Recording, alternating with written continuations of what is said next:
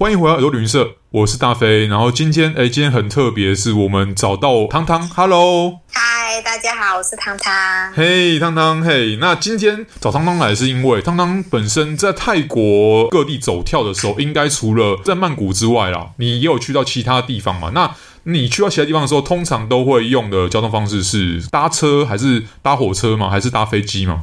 我自己个人是很喜欢公路旅行哦，就是我很喜欢坐巴士。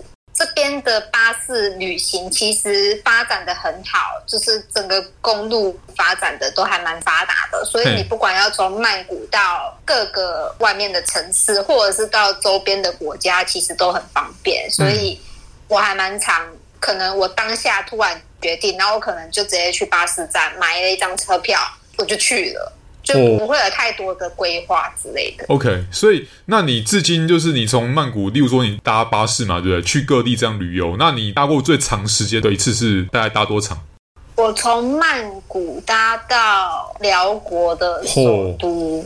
不含中间过海关那一段的话，搭了十五个小时哦。从曼谷搭到 Vientiane 那个永珍，呃，还有或者在万象，对对对，这样子平常是用那个巴士的方式在往来各地，这样听起来是很棒。因为其实像我自己，我自己也是很爱搭 Coach 的人，就是搭那种旅游巴士的人，但。呃，今天要聊，今天要找汤汤聊的是另外一个，就是呃，既然都上路了嘛，对不对？你除了会搭巴士去各地之外，会不会也在时间允许的情况下，你也会自驾，就是自己开车出去各地？自驾的部分，如果有长假的话，蛮常跟朋友就是到附近的城市去走走，不会到这么远，可能就是车程五个小时之内。因为如果去太远的话，价也没有那么多，没错。OK，所以你一样就是以曼谷为中心来自驾到其他地方，这样吗？对，因为大家要住曼谷啊，所有的朋友都住曼谷。真的哎，那从曼谷出去，因为我们都很好奇，就是一般你知道吗？因为曼谷是首都嘛，那通常啦，例如说，我举例子，像从东京出外，就是首都圈，或是从巴黎的恶名昭彰的巴黎跟伦敦这样开出去，然后如果以东南亚来讲近一点，像雅加达啊，或者像是仰光啊。或是像是呃西贡，就是现在胡志明市，你要这样开出去，应该都会塞车，或是会遇到很多什么车流的状况。你要开高速公路出去，这样。那从曼谷这样开出去的话，会遇到一样的状况吗？曼谷是全世界最塞车国家排行榜前三名哎、欸！曼谷的塞车是从礼拜一到礼拜五塞到那个。我是不知道怎么讲那个塞车，我曾经在一个十字路口卡两个小时不动。哦天哪，是等等，是因为红绿灯的关系，还是就是前面塞更远了，就是已经动不了了？它就是塞车啊，就是曼谷哦，曼谷的交通真的很可怕。当初在城市规划的时候，他绝对没有想过这个城市会突然人口密集成这个样子。哦，它的曼谷的路其实没有很大条。OK，然后泰国的 BTS 不是那个捷运系统那个 BTS 对不对？不是那个天团，对对对，不是那个天团，是那个 SkyTrain System。嘿，它就占掉路的三分之一了。哦，OK，路又已经够小条，然后又占了三分之一，然后。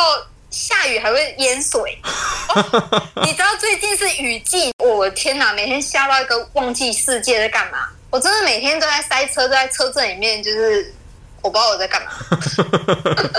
在曼谷开车很考验人的，你知道耐性。对，没事不要来曼谷开车，你会踢笑。所以你平常上下班的时候，我先岔开来通，就是你平常上下班的时候都是搭 BTS 或搭捷运吗？就是呃，曼谷有捷运我知道，就是有另外一个捷运。对对，MRT MRT 哦，所以一般人就是也不会说特别说开车上街，但是这样听起来好像还是蛮多人开车上街的啊，因为假设。你已经开了车，有没有？然后你原本兴高采烈要出门玩，哈，去出曼谷，去其他城市玩，但是光在曼谷里面塞两小时，你们是很扫兴吗？所以我们会挑时间啊，哦，不会在尖峰时段出门，然后也不会在一个连假开始出门。比如连假，一般人家不是连假前一天，大家为了要怕塞车，然后大家要赶快出去嘛。那个时候反而是最塞，整个高速公路全部都是你知道灯火通明。对。所以你可能就是连假当天的中午你再出门就好，你就不会塞了。所以是离峰时间出门，哎，我觉得这样好像是这放诸四海皆准。但是遇到像呃车子那么多的地方，像曼谷，我觉得 这可能是必要的生存法则。我曼谷的交通，我真的是哦，你们没事真的。曼谷的交通真的是很很 over。OK，就是你知道，大家可能想说，那曼谷的交通都已经这么乱了，应该不会有那么多人开车。可是问题是。就是住在曼谷市区的人没有这么多，你知道吗？大部分都是住在曼谷周边的城市外服的人来上班。嗯，然后一个人的家里面最少会有三台车，这就是为什么曼谷车会这么多的原因。每个家庭，我看我所有的朋友，每个人家里面都是三台汽车起跳。是车太便宜吗？还是就？就是买车，就是想买车。大概望眼看过去，大概百分之八十都是 Toyota 吧。哦，就是他们的 Toyota 在这里有厂，所以 Toyota 便宜。哦。然后泰国人要贷款也很简单，然后那个汇率啊什么的也蛮低的，所以他们就是疯狂买车啊。然后每个人家里面都有车啊。哇。像我家楼下邻居的车库，我看他们家车子车库里面是塞三台。我觉得这是其中一个会塞的原因，因为大家都太多车。嗯。机车五六台，然后汽车三四台。这个我们你知道，在台湾好像听起来像天方夜谭一样。呃，这样我好像可以理解，就是汤汤讲的，就是为什么大家都挤在路上，然后每个人都想自己开一辆车，哈，都没有那种想要大家挤一挤，哈，都挤一辆车，一家一辆车就好。这样听起来，我们可能找到原因了。那我再问一下汤汤哦，就是假设从呃曼谷开车出去，已经在曼谷已经塞了一两小时了，好不容易。嗯出了曼谷哈，我在开到比较偏曼谷，出了市区有段距离的地方的话，就会开始顺吗？还是其实如果没有离曼谷那么远的话，它还是车子很多？泰国的交通就是曼谷塞，嗯，但是曼谷外面的城市很神奇，它也塞。它明明它明明就那么大，你知道吗？然后外面的城市那个路都很直很大条，嘿，然后你开出去之后。泰国的高速公路只有曼谷有，不知道大家知不知道？出了曼谷之后，就是一般的公路，没有高速公路这件事情。哦，哦，真的假的？这我不知道。我一直以为有规定速限啊，然后周边没有红绿灯的地方就是高速公路的。但出了曼谷之后，它是一般的公路，是不是？就是一般公路，然后它一样有速限，但是速限它可能会写九十一百。哦，我的天！它就是一般一般的公路啦，它还是有分一般的公路跟就是 for city 的。路，OK，还是有不一样。然后你就是出了曼谷之后，你走的一般的公路，它就是很大、很直、非常直，看不到尽头。然后可能速限九十、一百的那种。然后大家就是在公路上面开一百。哦。然后进到了城市之后呢，就还是塞。不知道为什么，每一座城市都是一模一样的情况，塞就对了。这个哦，这个可能是跟都市计划比较有关系。但是我们以旅游来讲的话，就是这样，真的很困扰，因为我们都已经。带着那个旅游的心情，想要开车出游，然后就我们都先不要讲到车上旅程怎么样，就是光是你知道要从一个地方 A 点到 B 点，你要从进城出城进城这样来讲的话，如果都那么困难，我觉得哎，果然汤汤完成了一个那个在泰国自驾的挑战，应该蛮不容易的。这也还好啊，因为你已经习惯这件事情，就是你已经把塞车当做是一件理所当然的事情的时候。你不会觉得它是什么，可是如果对一般的人来到泰国，然后大家就会开始 complain 说啊，这边交通怎么会这个德性？但是在我们眼里看来，那这就是每天会发生的事情，你有什么好讲的？所以我们已经觉得没有什么了，就是塞车有它塞车的事情发生，但是我们在车上，我们也有我们要忙的事情啊。哦，等等，你你这样讲话，那你平常自驾出游会在车上忙什么？很忙啊，就是你知道要要拍 vlog 啊，要吃东西啊，然后你知道泰国的那个公路上面会常常走一段之后，然后就一个市集，走一段之后就一个市集，哦、而且是那种很大的那一种哦，不是那种几个发财车的那一种，是那种有范围的，然后就是卖各式各样的东西，而且你要看到在山上，但是会有人在卖游泳圈啊，或者是 就不知道可能哪边有国家公园可以下去玩水之类的。哦，所以搞半天是你刚刚讲这些像市集的地方，是为了塞车而生存的吗？没有啊，他就是你知道那边的人也要生活啊，哦，对，自己发展出这样的市集啊。哦，就是我这样讲好了，就像台湾的中横公路啊，或是横贯公路，它中间会有一些山产店啊，哦，农家啊，是这样的意思吗？还是那个规模更大？更大哦。就是整片，你知道吗？可能住在附近的人都靠那一片生活，所以也会看到卖各种东西，也刚好会有就是一样自驾出游的人经过，他们就会下车买，然后就是直接开进这个市集，然后就直接买东西，是这个概念吗？我们就直接停在路边啊！哦，是还会停在路边，其实不会开进市集，但是也差不多概念。那个市集路旁边，然后可能有一块空地，然后他们突然就要棚子就搭起来了，然后就是只有人可以走进去，车子没办法开进去，所以你就看到车子大家那种路边的那种就是。对，有点像是那种，例如说你开车开到梨山有没有？然后就是开一开，然后那个车停一下，就可以去旁边买水梨跟水蜜桃那种概念。对对对，但是这边卖的东西就会更多样化，就是不可能只有水果，也有的时候会看到熟食，然后有的时候可能就是一个菜市场之类的。哇，就是各种东西都有。那你们你们真的会下去买吗？就是例如说，真的啊，真的会下去买，真的下去买。然后你们会不会变成说，有点像喧宾夺主？就是你明明原本例如说要从 A 开到 B 地，然后 B 是你的目的地好了，但是你在中间可能会不会因为逛市集就花比较多时间，然后让你去 B 地的那个时间就开始 delay 掉这样子？跟泰国人出去玩是没有 schedule 这种东西，比如说，比如说我们约早上七点出门好了，通常出门的时间应该是已经十二点了。哦，哎，就是我们不会有时间观念，也不会有要计划这件事情。就是我们可能会第一个说，OK，我今天就是去哪一个城市，然后到那个城市要干嘛呢？我们完全都不知道。我们会不会订饭店？我们也不会先订，我们就是在车上，但是大家一边走一边看看，然后就沿路吃吃喝喝。快到的时候，手机再拿出来，Agoda 开订那种。哦，这是一个移动的嘉年华会。是啊，然后或者是我们就这样开开开，然后突然觉得，哎。这个点好像不错哎，然后我们就突然就决定说啊，不然就这里好了。然后你就看到附近有没有什么饭店，然后就直接走进去过去问说，哎，今天有房啊？那我们就进去了。难怪那个汤汤刚刚会讲说你们在车上很忙。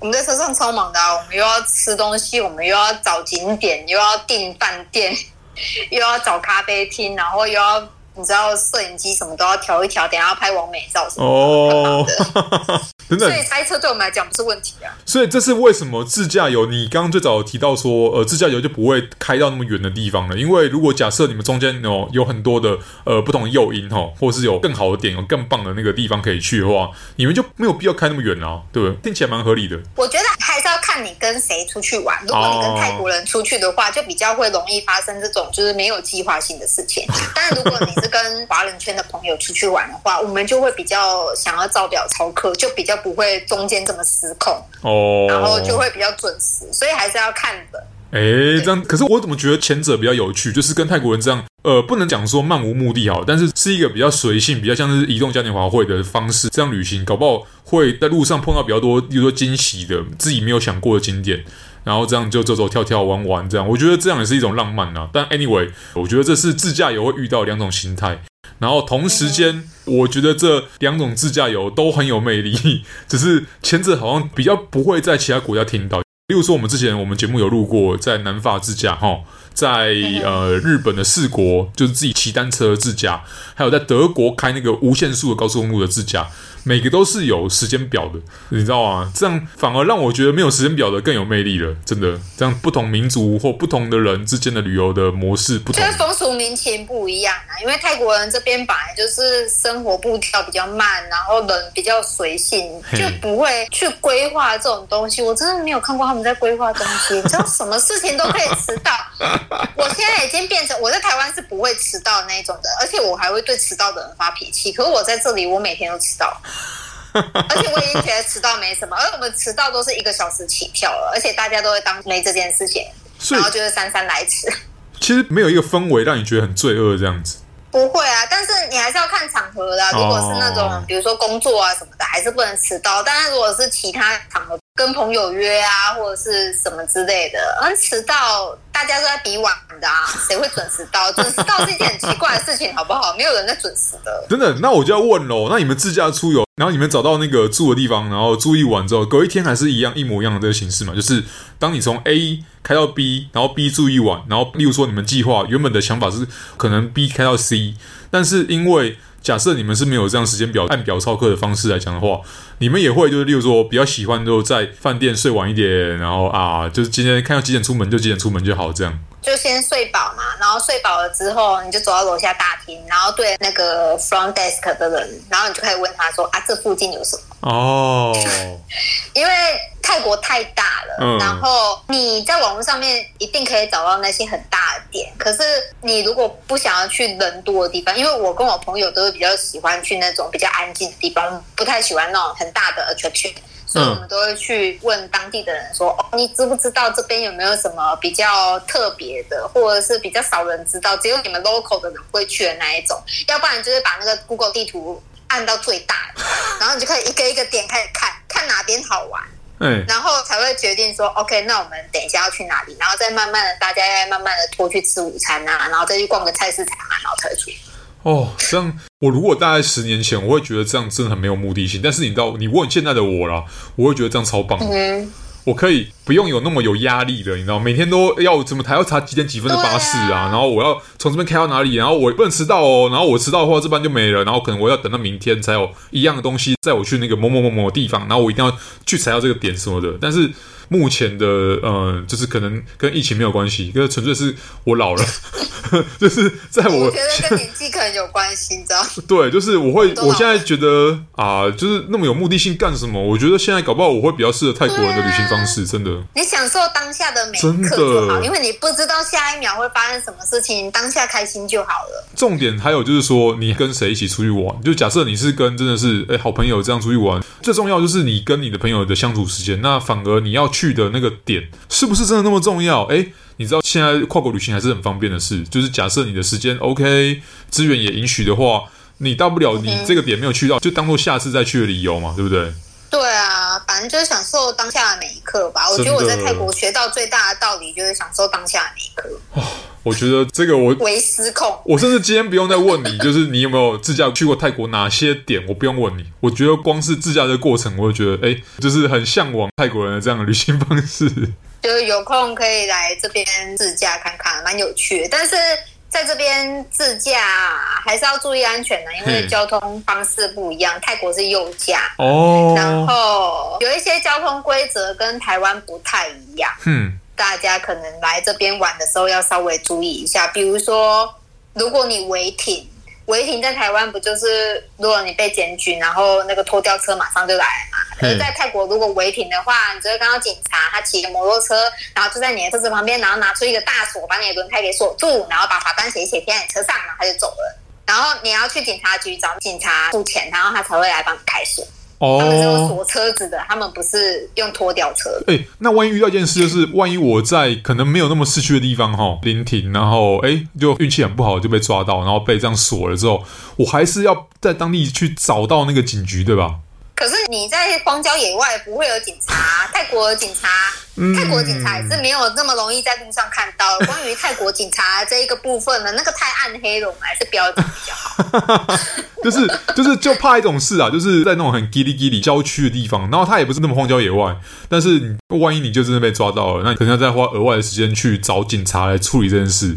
这个就是对，当然啦，阿爸的车都被锁了。真的，这就是好啦。如果以后去泰国自驾的话，真的要注意一下。我觉得这个就没有像台湾那么随性的啦。对啊。对，然后还有一个比较特别的是，泰国停车是不会拉手拉车的，它是打空档的。啊、这是真的真的习惯吗？你拉你拉手拉车，反而会被人家干掉。为什么？你不能就你如果出了曼谷之后就没关系啦，因为地大，你随便停都没关系。可是。曼谷的地有限，你知道吧？嗯、所以，比如说你去 shopping mall 什么之类，它的停车场规划是一样有车格，但你车子是可以停在车道上面的。哦、然后，你就是常常看到穿着很漂亮，然后踩着高跟鞋泰国女生，然后她就走在百货商场里面，然后到了停车场之后，然后她就在那边推车。就是把那个车推推推推推推，然后她的车子就可以开出来了。然后推推推推推推推推，按你就推到一个位置，你就可以停进去了。所以不拉手拉车，不拉手拉车是因为方便大家停车哦，因为停车场的位置有限。哇，原来是他们车的数量已经泛滥到这种地步，这个也是另外一种，就是可以证明说为什么他们车那么多的的后果哈，就是都表示说没有地方可以停车了。也不到没有地方可以停车啦，可是他就是不知道为什么就自己发展出这个东西，所以你就常常看到，你知道，在台湾停车蛮麻烦的，然后停车格又很难找。可是，在泰国，我觉得停车其实没那么难，知道吗？就是你有办法拨出一个位置，你就停进去，对。就是来让环境来适应你，不是你来适应环境的一个概念，这样子。对对对。哦，哎，那汤汤最后也要来不免俗的问一下，虽然我们刚刚都知道了，就是泰国人的那个旅游方式啊，就自驾游的方式，但以曼谷出发来讲的话，但我们都先不要管说开车时间会有多少，然后塞在路上的时间可能又有多少这样子，那。如果以曼谷出发，你会比较推荐以自驾游的方式开出去的话，去哪边会比较好玩？或是你有没有什么呃印象比较深刻？你当时自驾从曼谷出发的时候，有开到哪边是比较特别的？呃，可以跟大家推荐一个，就是。比较少外国人会去的一个府，嗯、然后那个府叫做罗布里，就是泰文叫罗布里，中文翻译好像是叫做华富里。哦、然后这个地方它会特别，是因为它整座城市都是猴子，就是你走在路上，你走在人行道上面，你开车开车道上面，然后在火车的铁道上面，满满的都是猴子。那一个府的猴子到二零二零年统计已经超过九千只了，就是整个府都是猴子，到处都是猴子，尤其是在市中心，猴比人还要多。真的，这是好事还是坏事啊？因为呃，有些猴子哦，就是特别的，哦，对对对，如果特别来讲，泰国那么大，只有这个地方有这个可以看。哦，那所以在城市里面遇到猴子，已经算是旅游体验的一部分了吗？还是他们其实并没有想要把它当成旅游体验，但是猴子会不请自来这样子？它不是不请自然，它那一座城市在很久以前本来就是一个专门在产水果的地方哦。后来因为城市开发，然后十三世纪的时候，高棉人就在那边盖了一座城市。嗯，就是那个时候那一座城市是属于高棉的，就是柬埔寨的其中一个领地。嗯，然后过度的城市开发导致那些猴子没有栖息地了之后，然后就变成现在人猴共存的状态。哦，搞了半天是把原本猴子的家给拆了，那猴子当然只能跑过来了。对，OK，所以那边就是一个。猴子多到它反而变成是一个另类的观光景点，哦、然后你到处都可以看得到，他们把猴子当做吉祥物的标志。比如说你到那个城市，然后那个火车站，然后就有很多那种很大型的雕塑像，就是猴子的造型。然后你去 Seven 可能会有一个猴子造型的 Seven One 楼，在 Seven 门口之类的。他因为猴子这件事情，然后他还发展出一个猴子节，在每年十一月的时候，为了要感谢猴子啊，让这座城市就是蓬勃发展啊，带来很多观光客啊，然后他们就让猴子吃 buffet，你知道吗？就是各种 各式各样的水果，然后摆出来，然后你看到整座城市的猴子啪啪啪啪啪啪跑出来，这假的？然后就很多人去看猴子吃东西。这就没有，这是不是像我们，例如说我们鬼门开、鬼门关的时候，就是会板斗，会呃，呃也不是板斗，会是板给猴子的。我们会放很多贡品出来供桌，然后那他们是一样，只是刚好就是猴子是看得见的这样。对对，就还蛮酷的。哦、然后那一座城市还有一个很可能台湾人会比较熟悉的一张图片，但你绝对不知道那是在那边拍的，就是那个得意的一天葵花油。哎，它有那个广告、哦、不是有那种整片的向日葵花田吗？对，那是在那边拍的。哦，搞了半天，我们都以为什么在欧洲还是在美国拍的？哦，不是哦，没有在美国拍的。所以那边有真的产那个东西，还是还只是摆拍而已？没有，那一座城市就是猴子跟向日葵最多哦，还是真的有向日葵花田是就是泰国向日葵花田占地最广的地方，所以每年向日葵花季的时候，就是大家都会去那边拍照啊，然后买一些向日葵相关产品啊之类，而且。这边的花田啊，不会像台湾一样，就是会收很高的入场费啊，或者是什么的。很多花田是免费让你进去拍照的哦。哎，这样听起来，或者是你可能花个五十块、一百块，然后你出来的时候，他可能会给你一整大包的葵花籽之类的。哎，很棒哎，这样超棒的。对，对啊，这样感觉上就是，哎，除了是葵花籽爱好者的天堂哦，同时间我们就先假设有些游客是真的，呃，有些旅行者是真的喜欢猴子的。虽然我很少遇到这样像这样旅行者，但是呃，如果他真的很爱这样的那个旅行的话，我觉得呃，这真的是猴子天堂，这是另外一个天堂了。而且这边还有一个这几年还蛮有名的是《神隐少女》里面不是有一个就是水上列车的哎对的场景啊？然后在那座城市也有，他们把那个火车盖在水库上面，然后。它每年有特别一个季节，就是冬天的时候，然后它会开放这一个铁道，就是经过水库的这一段列车通行，然后它的那个画面拍起来就跟那个《神隐少女》一样。就是好像在水面上面开车，然后它其实是跟当地的就是猴子，然后向日葵花田跟这个水上列车，它结合成一个系列的景点。然后在每年冬天的时候，它每个周末会有场次开放给大家去订票，然后它是一个一系列泰国观光局的行程，然后大家都会去抢。泰国人抢很凶，很难抢到。然后，对，所以是先有宫崎骏的是那个《神隐少女》电影，呃，才有这个列车，对不对？多年了，只是因为最近布洛克一直在拍照，一直在拍照，然后就突然传的，大家都知道。但是这个列车其实已经蛮久的。这个让我们哦，我们画上一个神秘的面纱，让让这就是亲自去玩哦，就知道了啦。就是哎，这可能不是我们遇到的第一个，有点像是唯物景点，但是搞不好去看的时候，你会发现搞不好这真的是搞不好比那个电影里面还更漂亮的，说不定。真的很漂亮，我真的很漂亮哦。大家可以从大概十一月开始到隔年二月，大家可以去抢抢看那个票。哇，好！大家来泰国玩，然后汤汤就会看到很多呃新的、旧的那个台湾就冒出来了，这样子。来吧，来吧，是时候回家了，大家赶快回来泰国玩哦。好。